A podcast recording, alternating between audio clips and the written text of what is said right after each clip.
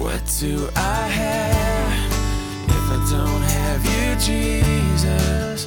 What in this life could mean anymore? You are my rock, you are my glory, you are the lifter of my head. Wow, it's so good to be back here at The Rock. It's been about two years. And I always love coming to Santa Rosa. You know, it's the home of the Charles Schulz Museum. And I always expect and hope that, you know, Charlie Brown and Lucy will come to one of these services. But they never do. but I'm glad that you all are here. And uh, yeah, this is just such a, a, great time in, the, in our ministry, Jews for Jesus, great time meeting that we've had a lot of opportunities lately for some evangelism. Um, God is doing some great things among the Jewish people today, and I'm sure that prayer is one thing that's really driving things to happen. In fact, this very month, we had um, two outreaches in, uh, in Europe.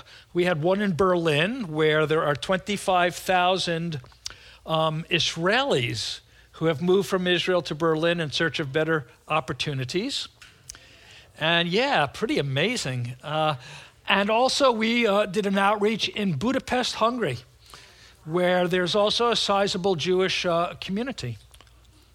And there's just um, a lot of openness that we are encountering, a lot of people willing to engage with us on the streets. And as you probably know, um, Anti Semitism has been on the rise, especially in Europe. So, this is um, a time when there are uh, lots of Jewish people in Europe who are increasingly fearful or, or unsettled. And the gospel message is a real message of hope that can speak right into their lives. So, we, we've been out there at the Brandenburg Gate in Berlin and other places. And I, I don't have any results yet to share with you because it's too, it's too soon, but the follow up is going to be happening. We're going to be connecting with all the people who left us emails or phones or addresses, and we'd, we'd love your prayers um, for that, and especially to see some of those people come to faith uh, very soon. This morning, we are going to look at something else that has to do with the gospel message. We're going to look at one of the. Um, holidays in the Old Testament called Pentecost in the New Testament, but in the Old it's actually called Shavuot. It's known back there as the Feast of Weeks. But uh, you probably know it best as the holiday that takes place in Acts chapter 2, which we will come to. But, you know, everything in the Old Testament, okay, everything there, Paul says, is, is written down for our instruction, our edification, our encouragement. And I believe all of this is not just written to ancient Israel, but is written to us today to help us orient our lives to what God is doing. And we're going to maybe just glimpse a little bit of that this morning. Now, the Old Testament is, you know, sort of a closed book for, uh, for some Christians, but there's so much in there. And now, um, Leviticus 23 is the chapter that um, talks about some of the uh, sacred times, the holidays in the Old Testament. You know, when it comes to Jewish holidays, um, it goes like this most of them, most of them are like this. They tried to kill us, we won, let's eat. But the Feast of Weeks is a little bit different. It's uh, not about victory over enemies or anything like that. It's about gratitude for what God has done for us. And Leviticus 23, Lord says to Moses, Speak to the Israelites, say to them, When you enter the land I'm going to give you, and you reap its harvest, bring to the priest a sheaf of the first grain you harvest. And in the larger context of the chapter, it's right after Passover, the holiday of Passover. And um, you bring the first of your crops, which first crop was barley in the springtime. So the idea is that, you know, when you see the first fruits, the first grains, the first of the crop come out, you believe in faith that there's more following. You know that if you eat that, you're not going to go hungry because there's more coming. It's, so it's sort of, uh, you offer the first to God because you have faith that He's going to provide for more, the rest of the crop. And you move forward in hope, which is like a settled conviction in the scripture that God's going to keep providing. And then what happens is that um, Go down to verse 15. From the day after the Sabbath, the day you brought the sheaf of the wave offering, count off seven full weeks. And count off 50 days, about seven weeks, up to the day after the seventh Sabbath, and then present an, merely another offering of new grain to the Lord, this time wheat. And from wherever you live, bring two loaves as a wave offering of first fruits to the Lord. So you you do your initial crop, barley, you wait seven weeks, then you bring the first of the next crop, wheat. And it's that second offering that the Bible refers to as the Feast of Weeks and that the New Testament refers to as Shavuot. And by the way, um, Leviticus, it's not a book that a lot of Christians love to read. You know what I mean? Uh, you know, it's sort of like you read Genesis, oh man, that's great. You read at least half of Exodus, oh man, that's so good. and then it's like the rest is like the sequel that should never have been made. It's like, but it's worth delving into, maybe with the help of a good study, uh, study book or something. In Jewish tradition, um, actually, a young child learned Leviticus first of all, of all the books of the Bible. And the way they got the kid interested in reading uh, from the scriptures, they'd have like a slate with the letters of the Hebrew alphabet on it, and they would put a drop of honey on each letter. And then the kid gets to lick off the honey. And that way, he sort of associates sweetness with God's word. Yeah, right? So if you're finding it hard to get into Leviticus, yes, put some honey on that page of your Bible, Leviticus 1 and when no one's looking, lick it off. But maybe you'll associate sweetness with uh, exploring God's word, yeah? So Leviticus is where we find out initially about the Feast of Weeks, but there is more. When I talk about the holidays, I really talk about them in three ways how they relate to our past, our journey, where God has brought us, where we were before we knew Him, where we are now. This whole journey idea. And then I think it also relates to where we are right now, where God has put us today. And then finally, it relates to the future, what God still has for us, because our spiritual journey isn't going to be ended till we're with Him in the end. And we see all of this in, uh, in the holiday of the Feast of Weeks. So, what happened is that Leviticus doesn't tell you, but Deuteronomy does. When you bring that first of your, of your crops, you're basically telling the priest your testimony, maybe at a more national level than individual level, but you actually go through the whole story of the journey of Israel, of which the worshiper was part, right? So you actually say to the priest this whole thing.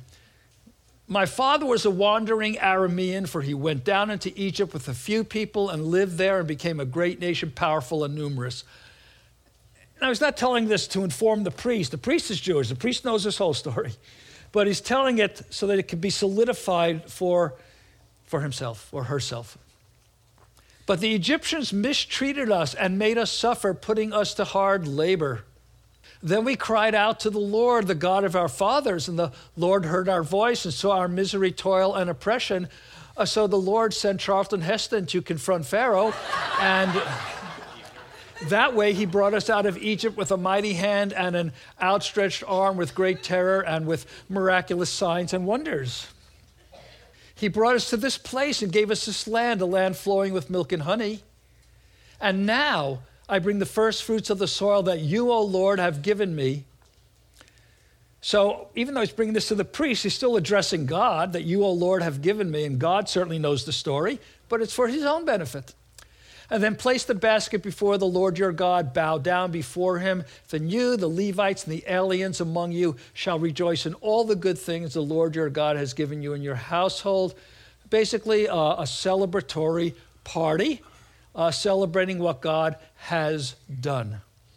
And so, the worshiper doing this at every year on the Feast of First Fruits, it's a reminder of where they were, where God brought them. And all of us, all of us are on a journey, and we all need reminders that someplace, at some time, we were someplace we're not now. God brought us along. Or maybe you're here today, you're not yet a believer in Jesus or even in God, but maybe you're here because you're still on a journey and you're figuring things out. My journey started in New York City. I'm Jewish, I'm from New York, Brooklyn, New York. And uh, when I go back there, I'll, meet other people from New York. I start talking like this. And, uh, you know what I'm saying? and uh, I really enjoyed the coffee out there in the hall before, this, before the service. And uh, the house I grew up in, I grew up in Reform Judaism. That's like the liberal wing of Judaism. And we were pretty culturally Jewish with the holidays and, and uh, you know, a lot of the Jewish traditions, and, and at least some of them. But religiously, my parents were not really believers in God. I think the most serious conversation I had about God was like when I was a little kid, and I said to them, well, So, where do we all come from? And um, they were not Bible readers, but they said something like, God made us out of dust. so I looked under my bed. I saw the dust balls. Couldn't put it together. And there endeth my explorations into God until high school when you grow up without God in your life, you know, not everyone, but a lot of people sense that there's a void and you, and you want to look for what's real and, and what's going on about life. What's it all about? Well, I was like that. So in high school and then in college, especially, I really became a spiritual explorer. And let me tell you, Jews today are spiritual explorers. We delve into anything and everything except the gospel is still the big no, right? Yeah. If you believe in Jesus, uh, we're, we're taught you stop being Jewish you become a traitor to your people, that kind of thing. But, you know, we do like to explore everything else. Come down to San Francisco, and maybe up here also. You find a lot of Jews involved in Buddhism. And uh, no joke, they're called Jubus. And really, there are books about this, the Jubus. Not making it up. And um, I began to study um, Eastern religions. I began to explore a, a, kind of a psychic guy named Edgar Cayce. Uh, I started to um, delve into lots of different things. I even bought a book called 500 Ways People Can Grow, and it had everything in alphabetical order from astrology to Zen Buddhism, except for the gospel, you know. But I was uh, going through, I said, one of these, one of these ways I could plug into God, you know. And I got to the letter Y for yoga.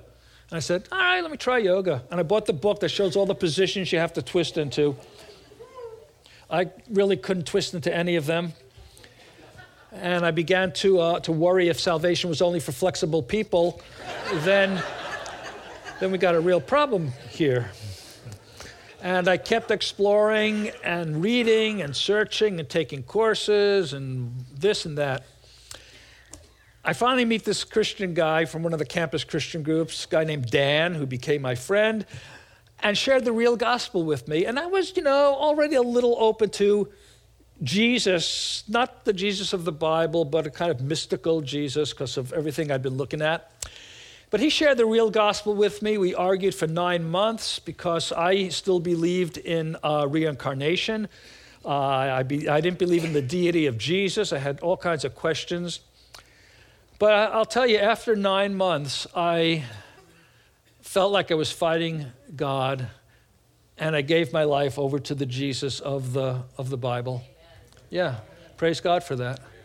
And I, you know, I came to um, understand, like for the first time, not just what life was all about, but what it meant to be Jewish, to be the follower of the Messiah God had promised to the Jewish people. So things started falling into place. And of course, my story goes on from there, but that was my journey up to the point where I uh, came to faith. I was like 19 years old, right? And you're all on a journey also.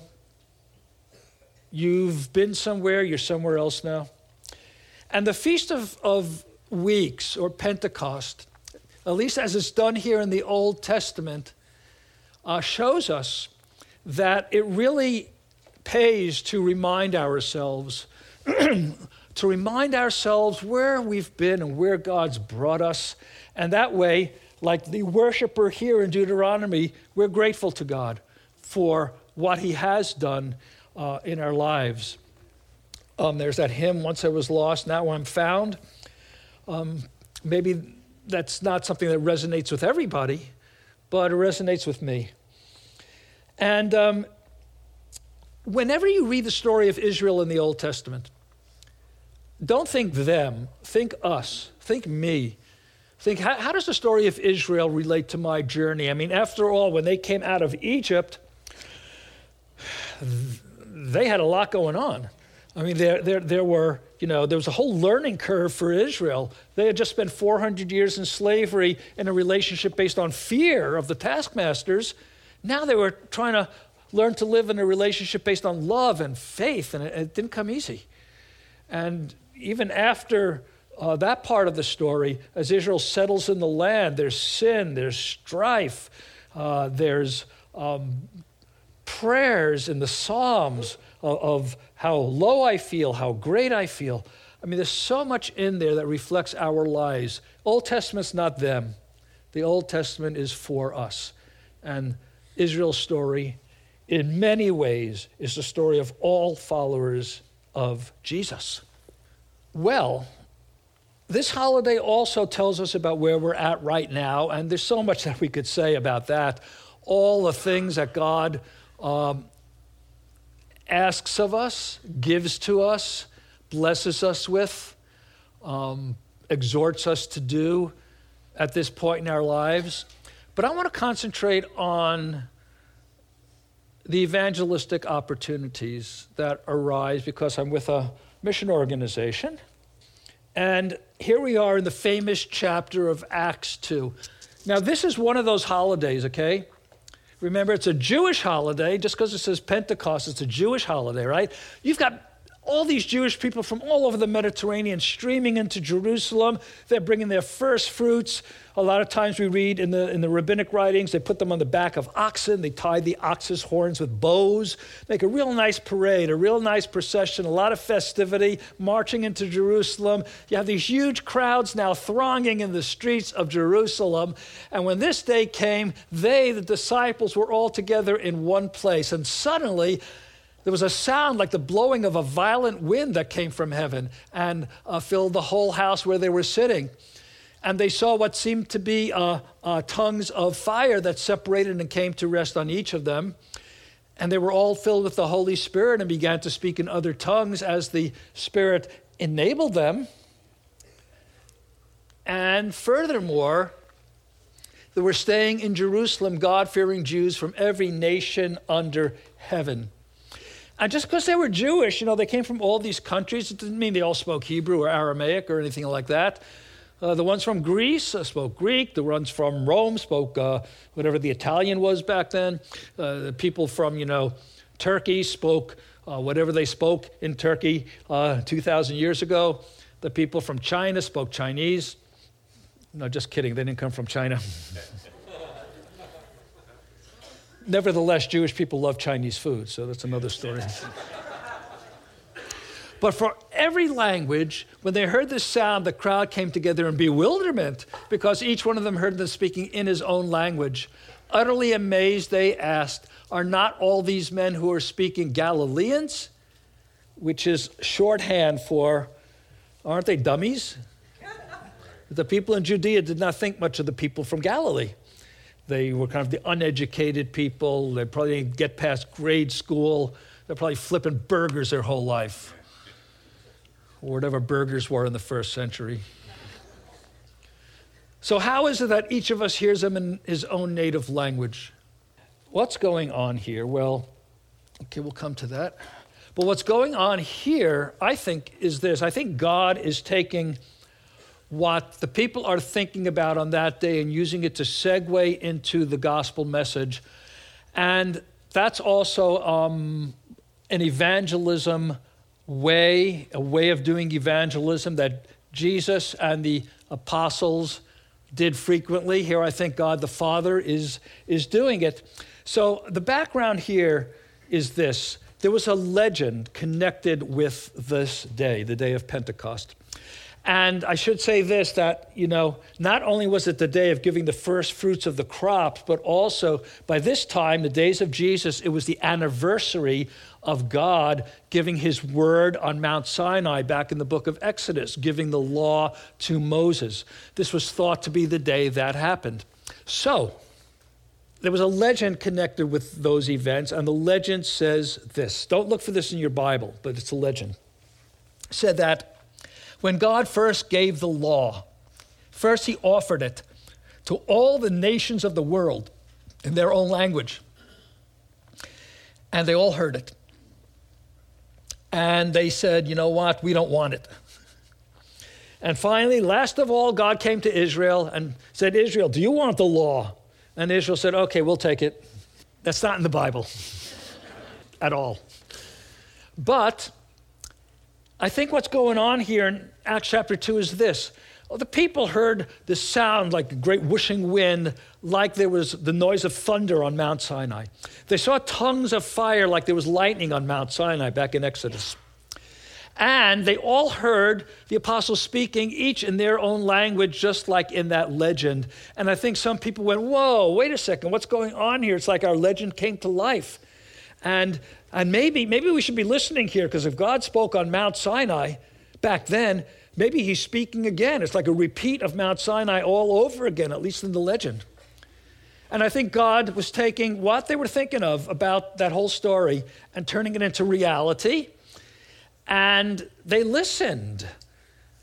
And several thousand came to believe, it says, except for a few who didn't get it and said they're full of new wine you know? And then peter paraphrasing peter he said listen the, it's nine o'clock in the morning. The bars aren't even open yet.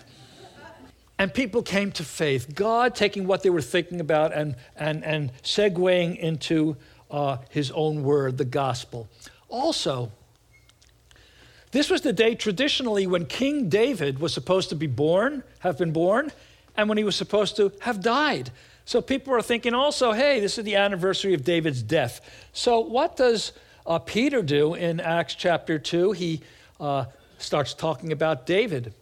Brothers, I tell you confidently that the patriarch David died and was buried. His tomb is here to this day, but he was a prophet.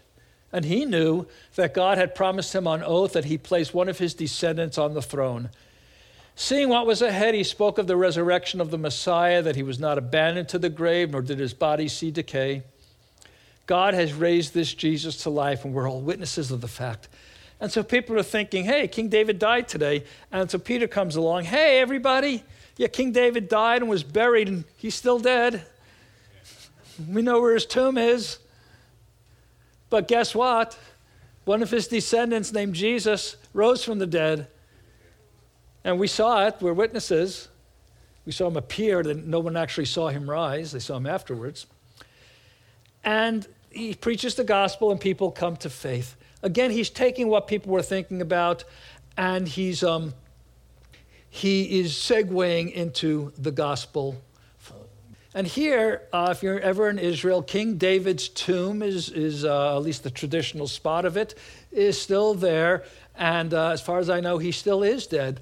And so um, if you go there, uh, well, I don't recommend, uh, you know, preaching out loud to a crowd uh, at King David's tomb. If you get into a conversation with one person, you can, you can remind them King David's still dead, but did you know his descendant, the Messiah, rose from the dead? Who knows where that will go? So, this is something the apostles did constantly, you know, as well as Jesus. They took what people were thinking about, what people knew, they segued into the gospel. Jesus did this with his parables. He talked about things people cared about, knew about. The woman who lost the coin. Big deal. It could have been a, a, big part of, uh, of her uh, assets.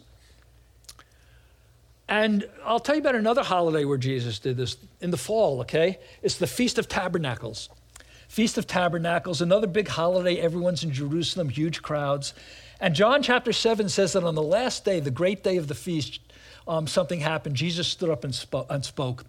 What happened on the last and greatest day of the Feast of Tabernacles, which ran for a week? Well, as it turns out, there was a big, what I can call a water show in the temple, a big ceremony Uh, the priests would come out and they pour water around the altar as an acted prayer to God to keep sending the rain and keep producing the crops. And there was a lot of singing and parading and pageantry. And the rabbi said, Hey, listen, if you haven't seen this water show, you haven't seen anything in your whole life. Must have been quite a thing. There's no temple anymore there, no more water show, but back then, yeah. If you haven't seen it, you haven't seen anything in your whole life, go see it. You do have to watch out when people tell you you have to see something and you can't miss something. I was driving towards Springfield, Missouri once, and someone said, You have to see the Bass Pro Shop. Can't miss the Bass Pro Shop. So I went there, and it was like a, a supermarket for fishing poles. I'm from New York City. We don't even have nature in New York City. I could have missed it.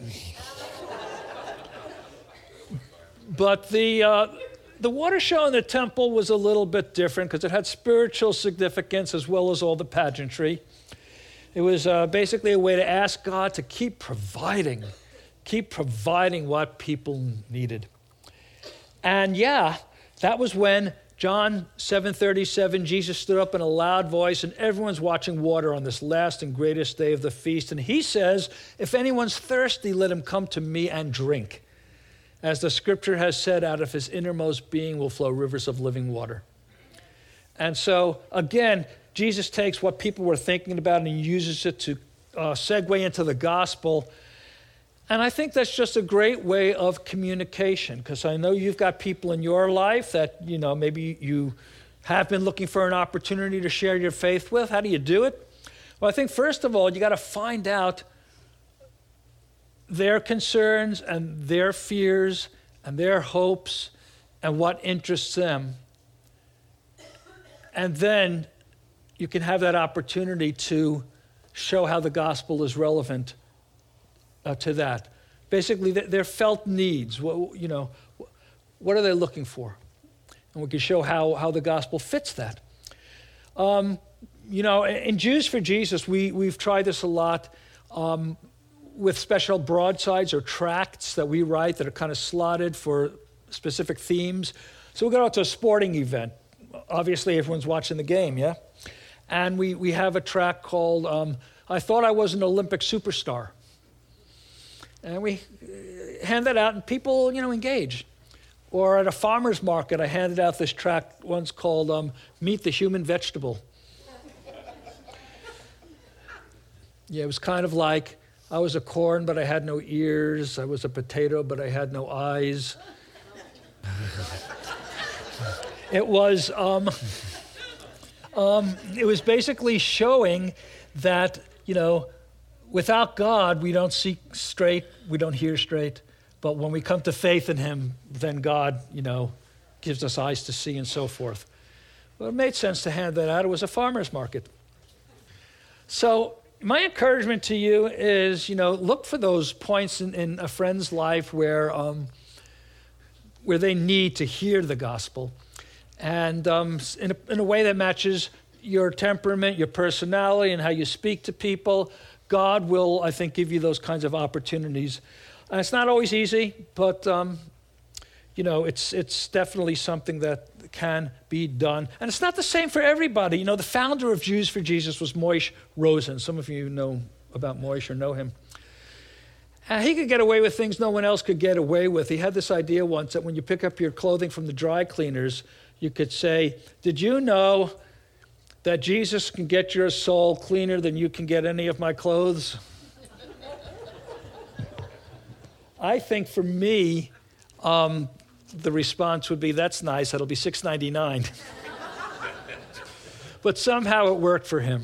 So you know, it, it all depends on uh, on who we are and how we speak to people. But this is the encouragement about the Feast of Pentecost from Acts 2. There can be lots of points of encouragement, but my encouragement today is make that point of connection. And uh, you may not see 3,000 come to faith in one day, like in the book of Acts, but maybe you'll see some interest on the part of uh, a friend or two. And it tells us, this holiday does, about our future. You know, Old Testament first fruits bring the first of the crop to God. You know, more is coming. It's not the end, it's the beginning. New Testament uses this idea of first fruits to say that, hey, our spiritual life is not yet complete. God has a future for us, and there's a hope ahead, and we're not done yet. And he uses this, the New Testament uses this in several ways. Now, what do we have here? This is the empty tomb, right? Stones rolled away. What does Paul say about the resurrection? He says, Christ has indeed been raised from the dead, the first fruits of those who have fallen asleep, which means death. New Testament uses this phrase a lot. For since death came through a man, the resurrection of the dead comes also through a man. As in Adam all die, so in Christ all will be made alive, but each in his own turn. Christ the first fruits, and then when he comes, those who belong to him. In other words, the resurrection of Jesus is a guarantee from God, kind of a promise that we are going to be raised from the dead also, you know? We are also going to see um, some great transformations in our lives. How do we know? Because Jesus went first, He was the pioneer. He rose from the dead, and by the way, the evidence for the resurrection is awesome. Um, some people have even come to faith trying to disprove the resurrection, and they look at it and they say, wow, it really happened. And because of this, we know that our body also will be resurrected. And that's, you know, that's a comfort, especially when our body runs down. Um, don't wish to be a senior too soon. Um,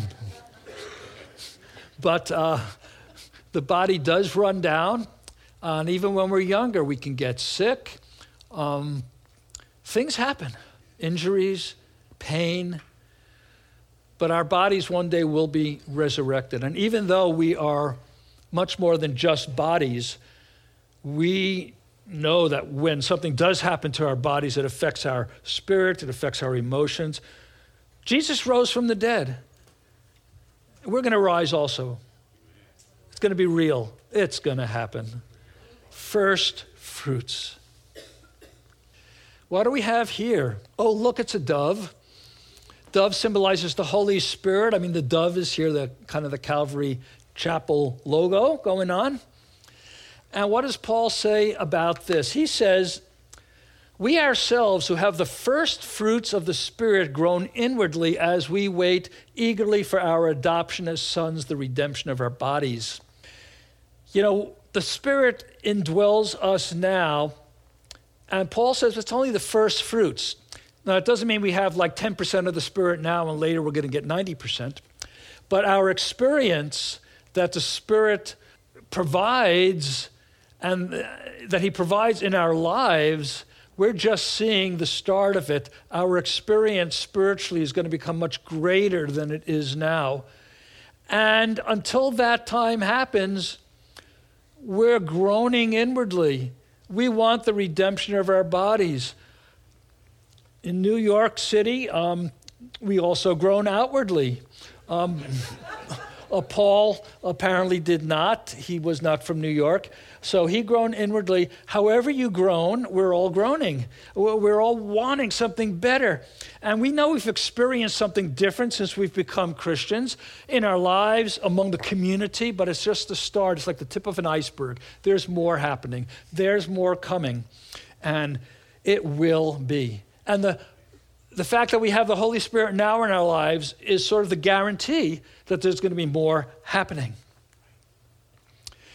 Oh, we have a baptism here, and that means this person is probably a new Christian.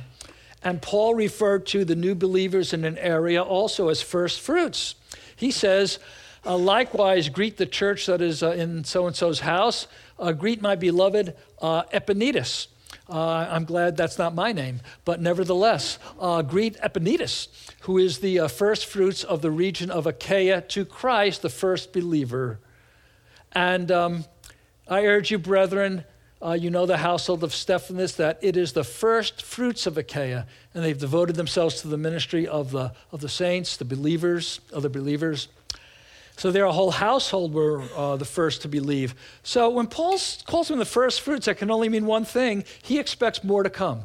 He knows that's not the end, it's the beginning. And, you know, in, in Jews for Jesus, when we uh, see Jewish people come to faith, it's not a huge number. It's one by one by one by one.